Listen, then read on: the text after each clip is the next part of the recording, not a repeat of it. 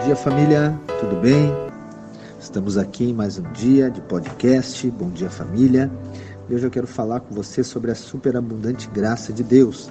E vamos iniciar com a leitura lá de João, capítulo 8, a partir do verso 1 que diz assim: Jesus foi para o Monte das Oliveiras e pela manhã cedo ele voltou novamente ao templo e todo o povo vinha até ele e assentando-se os ensinava. E os escribas e fariseus trouxeram-lhe uma mulher pegue em adultério e colocando-a no meio de todos disseram-lhe: Mestre, esta mulher foi apanhada em adultério no próprio ato. Ora, Moisés nos ordena na lei que tais sejam apedrejadas, mas tu o que dizes? Isso eles diziam, tentando para poderem ter o que acusar. Jesus, porém, inclinando-se, escrevia com o seu dedo no chão, como se não os ouvisse. Então, quando eles continuaram a perguntar-lhe, ele levantou-se e disse-lhes: Aquele que dentre vós está sem pecado, seja o primeiro que lhe atire uma pedra. E tornando a inclinar-se, escrevia no chão. E eles, ouvindo isso, sendo condenados por sua própria consciência, saíram, um a um, a começar pelos mais velhos até os últimos. E Jesus foi deixado sozinho e a mulher em pé no meio deles. Tendo Jesus se levantado e não vendo ninguém senão a mulher, ele disse-lhe: Mulher, onde estão aqueles teus acusadores? Nenhum homem te condenou? E ela disse: Nenhum homem, Senhor. E ele disse-lhe: Nem eu te condeno vai-te e não peques mais. Então essa história talvez você já conhece ela, já ouviu, mas ela é uma história de fato impactante para nós. Lembra que nós temos falado sobre a questão da lei e da graça.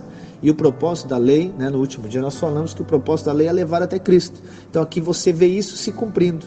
A lei, né, os religiosos, eles trazem então essa mulher até Cristo entende obviamente de maneira inconsciente, né? Mas aqui aponta para o propósito da lei e o propósito de Deus na vida do pecador, daquele que não conhece o Senhor ainda. Então a lei o acusa. Só que a lei ela só poderia condenar. Mas quando a lei ela aponta para Cristo, o que, que vai acontecer? Vai acontecer a salvação. Então ali os religiosos, né, como legisladores dessa lei, trazem então essa mulher, pega no ato do pecado, elas tra eles trazem até Jesus. O que, que Jesus faz? Jesus não usa a lei. Jesus ele excede, ele completa a lei. Ele agora então traz a salvação para ela. Então é isso que aconteceu conosco, é esse o propósito da lei, é o fim dela é Cristo. O propósito de Deus não é nos condenar, mas era é nos salvar. Só que aqui nós podemos ver algo que nos chama atenção. Talvez não chamava a sua atenção até hoje, mas eu quero trazer a sua atenção para isso hoje. A palavra nos conta lá no livro de Êxodo e Deuteronômio também, que Deus ele dá a lei para Moisés. E quando Deus dá a lei para Moisés, a palavra diz que Deus escreve essa lei com seu próprio dedo em tábuas de pedra. E isso acontece duas vezes. Na primeira vez, Deus dá essa lei, ou seja, os mandamentos para Moisés. Quando Moisés está descendo do monte, a palavra conta que o povo ele fez um bezerro de ouro, está adorando esse bezerro como seu Deus. Moisés quebra as tábuas da lei, aquelas que Deus mesmo tinha escrito. Moisés sobe, volta depois de alguns dias para o monte de novo. Deus entrega a lei de novo, escreve lá de novo nas tábuas de pedra a lei.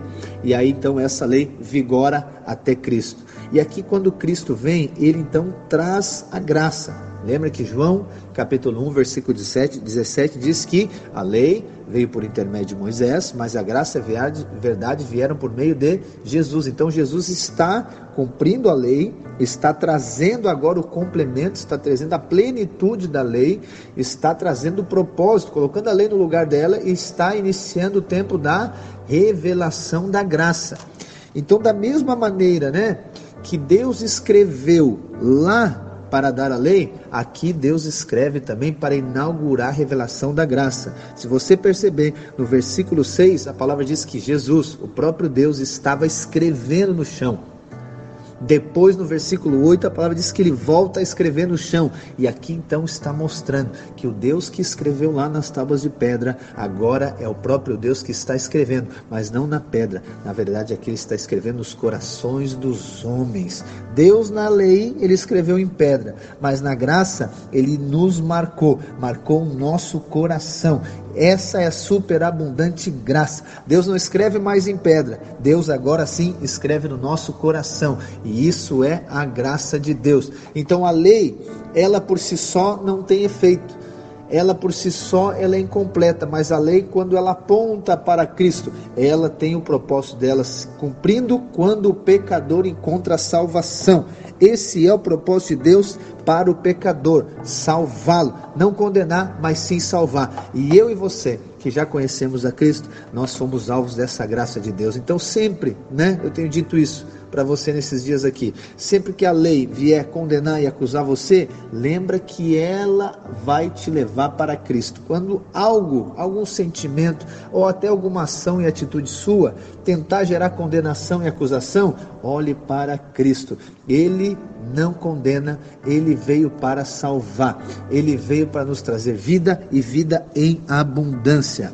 Entenda então, então entenda isso. Né? A graça de Deus é Cristo Jesus e Cristo Jesus agora nos dá essa vida em abundância em todas as áreas. Então essa mulher, nós sabemos que, né, ela fez algo muito horrível, mas Jesus nenhum momento deu atenção para isso. Jesus deu atenção para a vida. Jesus deu atenção para a salvação. Jesus libertou ela e liberou ela para cumprir o propósito que o próprio Deus tinha na vida dela. Amém? Deus abençoe a sua vida. Um dia de revelação na graça e no favor de Deus.